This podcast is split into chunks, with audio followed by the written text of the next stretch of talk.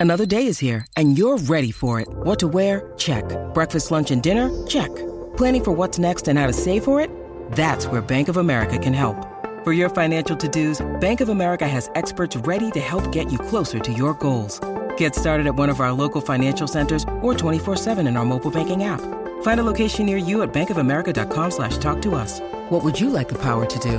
Mobile banking requires downloading the app and is only available for select devices. Message and data rates may apply. Bank of America and a member FDIC. I'm Conor Reid with words to that effect. Lovecraftian, referring to or reminiscent of the work of the American fantasy and horror fiction author H.P. Lovecraft, 1890 to 1937. Or at least that's one definition. Other possibilities. One, a story in which the protagonist slowly uncovers things man was not meant to know. Two, a story containing terrifyingly unnatural, godlike creatures, the mere knowledge of which will lead to certain insanity.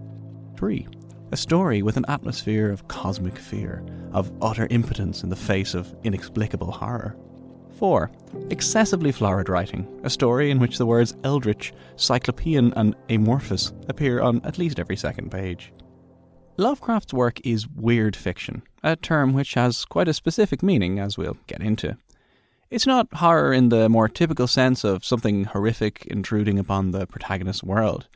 Lovecraft's horror is a cosmic terror. It's a slow realization or revelation that humanity is an insignificant afterthought in a vast universe of indescribable creatures. His writing is all about atmosphere, not plot. And stylistically, it's very recognizable and very easy to imitate or parody. Lovecraftian sentences tend to sound like the following. So, a sailor describes his encounter with a slimy expanse of hellish black mire which extended about me in monotonous undulations. Or playing a weird musical instrument is described as producing dissonances of exquisite morbidity and cacodemoniacal ghastliness. H.P. Lovecraft's writing has been enormously influential on the development of genre fiction, science fiction, fantasy, and particularly horror. His is a world, a mythos, in which the insignificance of humanity is gradually and terrifyingly revealed. His fiction links together, and key ideas are referenced across his work the powerful cosmic entity Cthulhu, the fabled book the Necronomicon, the Elder Things, and so on. And he also encouraged other contemporary writers, particularly a select few writing for the pulp magazine Weird Tales, to build on and reference this world in their own work. And long after his death, lots of people are still contributing to the Cthulhu mythos. It's become a recognizable part of popular culture. It's referenced, supplemented, parodied, critiqued, documented, and dissected. Cthulhu and the pantheon of other cosmic creatures, the outer ones, the great old ones, is a source of fascination for huge numbers of people, especially online. It's pretty safe to say the internet is a bit obsessed with H.P. Lovecraft. And it's also all a bit, well, weird if you haven't really come across it before. I thought I'd grab a friend of mine, Anne Marie, and introduce her to the world of Cthulhu. Someone for whom the whole area would be as unfamiliar as the ancient chant of Cthulhu. This is the translation of it, obviously. Yes. In his house at R'lyeh, dead Cthulhu waits streaming. Okay. Fn- Wait, I'll start again. Fniglui Malwignaf Cthulhu Reliath Wagnag Fatan. Nice. Okay. So, after confirming that Anne Marie did not, in fact, have any idea who or what Cthulhu was, I gave her the backstory and we sat down at my laptop. I showed her one of the many YouTube sightings of Cthulhu, and then we headed over to Amazon. Aw, he looks cute. you can buy. He a, looks like a much friendlier version. You can buy a 12-inch Cthulhu plush toy. Okay. Uh, there are Cthulhu toys. Uh, you know where the wild things are? Yeah. This book, yeah. Yeah. So all of the different um, Cthulhu sort of the it's called the Cthulhu mythos. It's like this whole kind of self-contained world of all these different things. Yeah. And the different sort of creatures are called like the the elder things and the deep ones and so forth. Uh, so this is where the wild things are, and this is uh, where the deep ones are. Okay. Um, so people sort of like play with this kind of idea. Is this a children's book? Um, I'm not entirely sure. I think so. Yeah, it's a retelling of The Shadow over Innsmouth. Um, so I think it's a children's book, but Just if you want your children to never sleep again. exactly, exactly. Um, and then you know you can kind of go mad on Amazon and you can buy a T-shirt. Excuse me, do you have time to talk about our Lord and Savior Cthulhu? Okay. Cthulhu's kind of taken on like a religious sort of Okay. um, sense as well. So, I imagine it's the kind of thing where you know you see a fellow horror nerd on the dart and you give them a little nod just because they're wearing the t-shirt. Exactly, exactly. Are you a Metallica fan? Meh. They have a like nine minute instrumental homage to No. Cthulhu. And then you also get um, Cthulhu running for president. So um, this is uh, Cthulhu 2016, Okay. The greater of two evils, uh, with the hashtag uh, No Lives Matter. That's great. That's great. which is, uh, you know, Cthulhu 2016. Unfortunately, he didn't win No. in 2016, so That's he is shame. obviously running for Cthulhu 2020. Yeah. So he has a Cthulhu for America Twitter account, which has, you know, plenty of followers. So, like, after the American Senator Cory Booker tweeted, you know, you can't lead the people if you don't love the people, Mm-hmm. Cthulhu says, the vast majority of leaders throughout human history despise their people. I not only despise all humans, I want to devour them. It's just going to be one of those things that now that I know it exists, I'm going to end up seeing it everywhere. yeah, yeah, yeah. I'll be that person giving someone the nod. So, Cthulhu and Lovecraftian horror has firmly infiltrated popular culture. In some cases, the influence is very considered. The hugely popular podcast Welcome to Night Vale is a particularly good example. In other cases, like with the internet memes and t shirts, it's at a pretty superficial level. But there's much more to Lovecraft's writing, and more widely to the whole subgenre of weird fiction. It's a form that not only found a wide and enthusiastic audience in the 1920s and 30s, but it has continued to do so. There's been a boom in weird fiction in the last two decades or so. It is, when you start examining it closely, a particularly appropriate form for our world right now. But let's go back a bit.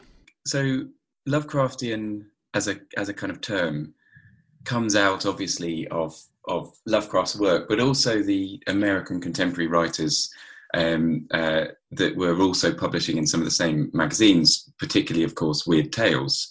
Um, writers like Robert E. Howard, who's perhaps more famous for the Conan stories, but also wrote um, supernatural, strange fiction. That's the same Conan as Conan the Barbarian of 1980s Arnold Schwarzenegger fame. And this, by the way, is Dr. Tim Jarvis, lecturer at the University of Bedfordshire in England and author of weird fiction. I'm Tim Jarvis. Um, I write fiction as Timothy J. Jarvis, um, and my fiction is is very much in the weird genre. Um, so I've written one novel called The Wanderer, which is a story about um, somebody who finds out that they've been cursed with immortality. It's that kind of classic wanderer theme. Um, and they're at the end of time reflecting back on their life and the things that have happened to them. And there's there's this other sort of dark force, this dark entity that's um, that's trying to track them down. And that was really influenced by sort of the whole history of the weird, really. In my kind of day job, I'm an academic. I teach creative writing and English literature. And um, as a researcher, I have kind of academic uh, interest in weird fiction. So, as a practitioner and critic of the weird, Dr. Jarvis is exactly who I want to be talking to about H.P. Lovecraft. As he points out, a key part of Lovecraft's influence is not actually his fiction, but his criticism.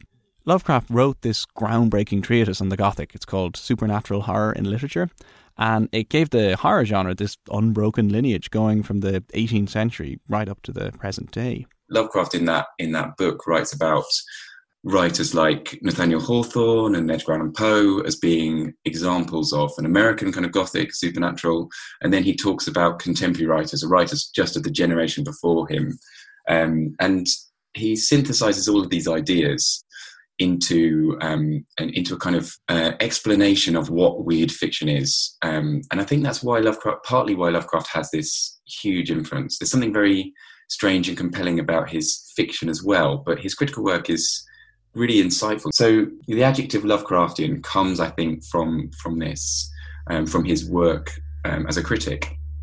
In supernatural horror and literature, he very famously writes this kind of description of what the weird is, um, which I've got here. I'll read it out. Um, so he just writes in this kind of really famous passage. The one test of the really weird is simply this whether or not there be excited in the reader a profound sense of dread and of contact with unknown spheres and powers, a subtle attitude of awed listening as if the beating of black wings or the scratching of outside shapes and entities on the known universe's utmost rim. I'll quote that last bit again in case you missed it. A subtle attitude of awed listening, as if for the beating of black wings or the scratching of outside shapes and entities on the known universe's utmost rim. It's kind of Lovecraft summed up in a sentence, really. So, Lovecraft's innovation was to move away from typical creatures of folk horror, vampires, ghosts, the undead, and to create his own unique teratology, his own mythology of monstrous creatures, Cthulhu being the most famous of these. They're also creatures who are often described in very precise scientific detail. The hideous taxonomy is part of the horror. But these ideas didn't come out of nowhere. A scientifically influenced cosmic horror, the terrifying and nihilistic realization that humanity is utterly insignificant. Lovecraft, just like many of his contemporaries, was responding to a new understanding of the world that scientists were uncovering at this time. Lovecraft is most terrified, I think, by um, the gulfs of time and space that were opened up by the new sciences of relativity, non-Euclidean geometry, um, and the the changes in science. So, in a way, all of the writers of that period are responding to these transitions. You know, the whole edifice of you know rational empirical science is challenged by the new sciences, the abstract um, sciences, um, and Lovecraft, who loved the 1700s, um, who was a, a, man of the Enlightenment and loved the Age of Reason, is, I think, profoundly unsettled and terrified by the betrayal, I think, um, of uh, you know scientific um, understanding. No longer can we think that at one you know one time in the future we'll understand everything because science has become abstract. Um, uncertainty means that you know the very idea of observing the world and understanding it by measuring it becomes impossible. I mean, we may take this for granted now, but the world at this point was changing utterly. As Lovecraft was writing weird fiction, quantum mechanics was emerging, completely overhauling the classical physics which had seemed to so clearly explain the world we live in. And for Lovecraft, that's terrifying. And so, out of this terror, he creates these, you know, um, impossibly uh, vast and impossibly powerful entities that come um, from the furthest reach of the universe, come to Earth, and they're impossibly threatening. Um, because they're material, they're not supernatural, and because they um, they don't even bear um, human beings malice. You know, they don't even care. Cthulhu doesn't care that the human race. It doesn't even notice the human race. The threat um, that they pose is incidental, um, and I think that's the terrifying thing that has influenced so many people, and why Lovecraft is um, so profound. He's like a kind of pulp version of modernism or a pulp version of the most nihilistic existentialism. You know, he's in that lineage from uh, Schopenhauer to Nietzsche. Lovecraft was not the only writer creating weird fiction of this type with its blend of science fictional and fantasy elements and its strange alien entities. But he was unique in how and where he brought these different strands together. His work is very literary and quite philosophical. It's a type of ontological horror. It's a questioning of what it is to be an individual human in an infinitely vast universe. His stories are, for the most part, extremely well crafted. So it can be strange to think that they were encountered in the context of pulp magazines like Weird Tales, in amongst other stories whose literary merit may not have been quite on par with Lovecraft's, to say the least. But while he never had any of his stories collected and published in book form in his lifetime, the huge readership of Weird Tales meant that his work was extremely influential. One of the other major influences on his work was race, or more specifically, his absolute horror of miscegenation, of the interbreeding of different races. As with any historical author or artist whose work you might admire but whose beliefs you abhor, Addressing this tension is crucial, even if there are no easy answers. Lovecraft's work is unquestionably influential, and it's a central part of horror literature, but it's also driven by his revulsion at racial otherness. He had a pathological terror of difference and otherness. He couldn't have written the stories that he wrote without that. So, in some ways, the the idea, even though most of the um, explicitly racist views are expressed in in his letters um, rather than in the fiction. There's only a couple of tales which have that kind of explicitly racist. The worst, or the, you know, the most egregious being um, the horror Red Hook. But there is this kind of sense that it's his whole oeuvre is just uh, peppered with this this this horror, this terror of miscegenation.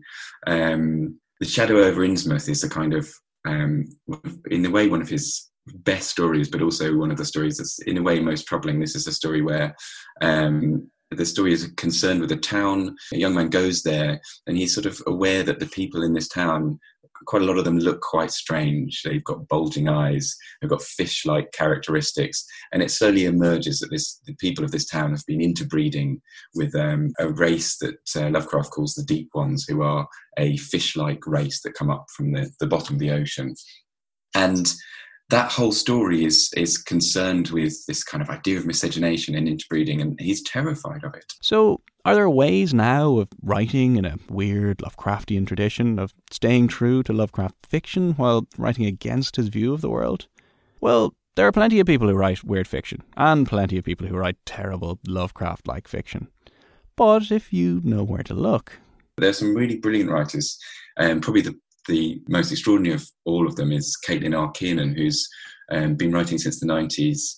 Um, and many of her stories are in a Lovecraftian vein. And she's deeply troubled by those ideas and kind of constantly turning them over. And one of the things she does is she she turns Lovecraft's horror of miscegenation and transformation and bodily change um, on its head and embraces it as a kind of ecstatic.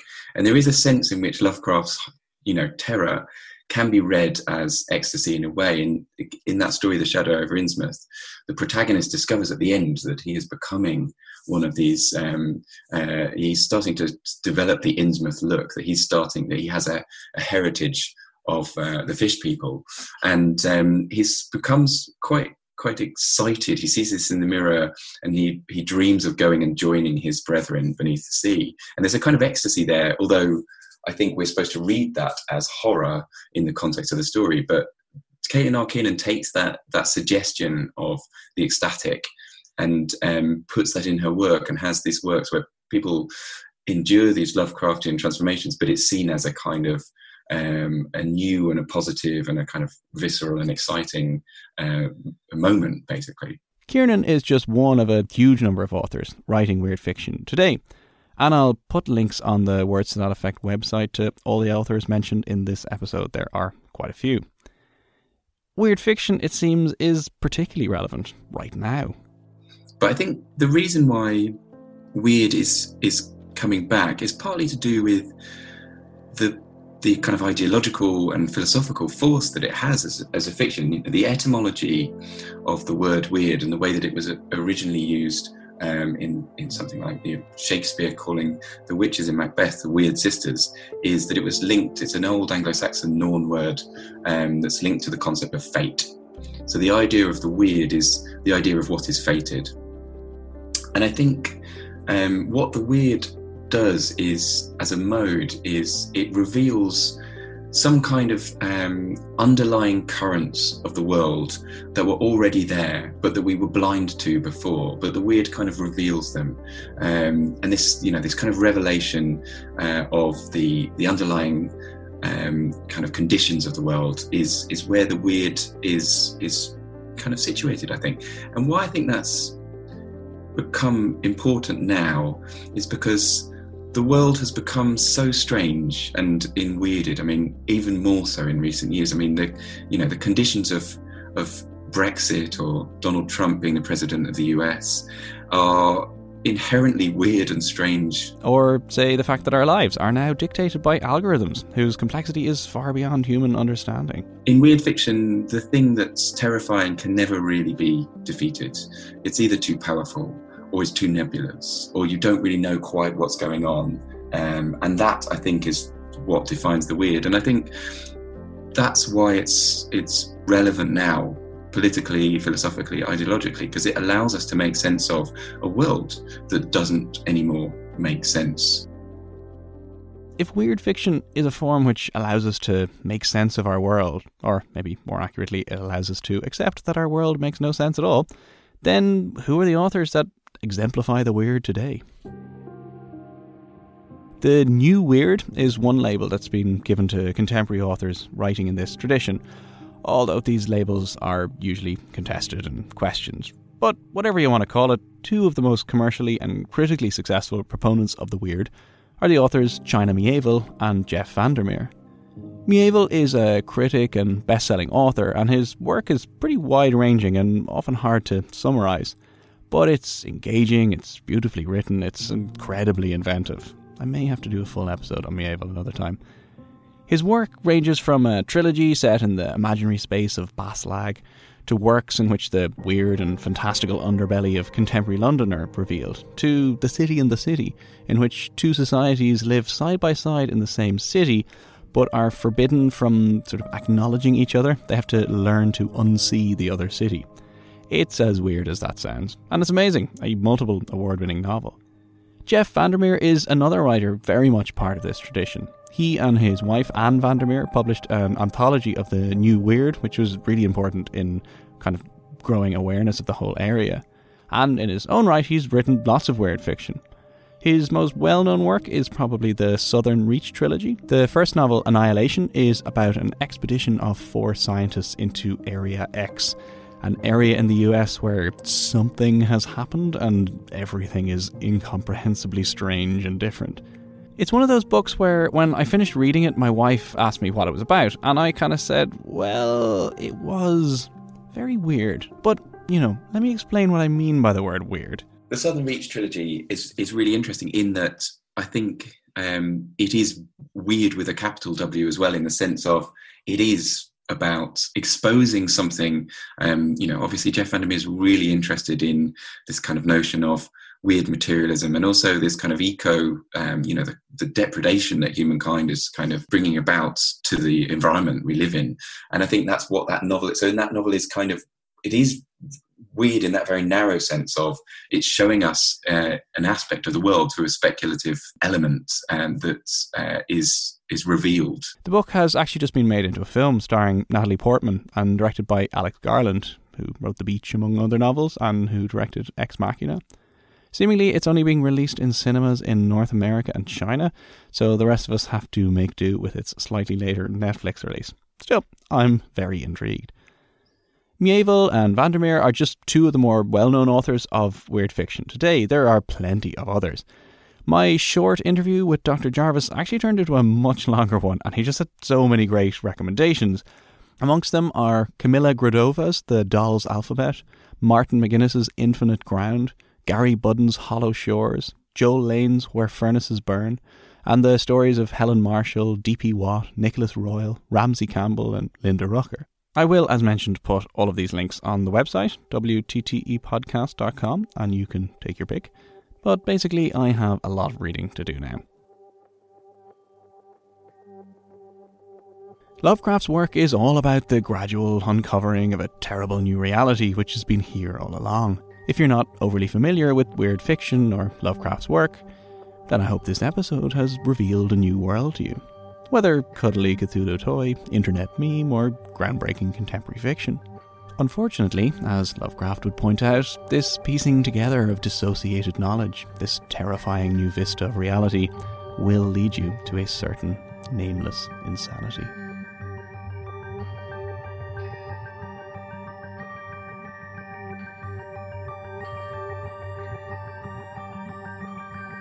That's it for episode 14 and the first of season 2. Thank you so much for listening and for coming back for more if you've been following the show since last year.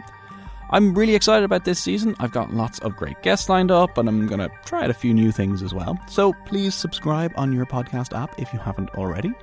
The show has been growing and growing since it launched, and I've just been overwhelmed by the kind words people have had to say about it. So, my aim for this season is to at least double the audience. There are lots of ways, obviously, to get the word out there, but by far the most effective is word of mouth.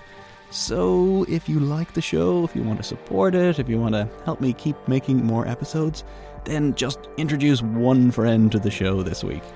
Seeing a review or post online about a podcast is one thing, but if your friend sits you down and says, You would love this podcast, go have a listen, you're probably going to listen. So please tell your friends. Let me know if you have. I'm on Twitter at CEDReid, C E D R E I D, and I will personally thank you there. Special thanks this week to Dr. Tim Jarvis. I have links to his work as well as his weird novel, The Wanderer, which you can pick up online for an eminently reasonable price. Thanks also to Anne Marie for allowing me to reveal the terrifying truth of Cthulhu to her. Music this week was by Paddy Mulcahy, a composer and producer from Limerick in Ireland. All the tracks were from his most recent album, The Words She Said, which I would highly recommend. It's fantastic. His website is paddymulcahy.com, and I have all the relevant links on my site too. All of these links are at WTTEpodcast.com, where there are also show notes, pictures, extra articles, and lots more. You can also follow the show on Facebook, and as of this season, it's also on Instagram. And that's it. Thank you so much for listening, and I'll see you in two weeks.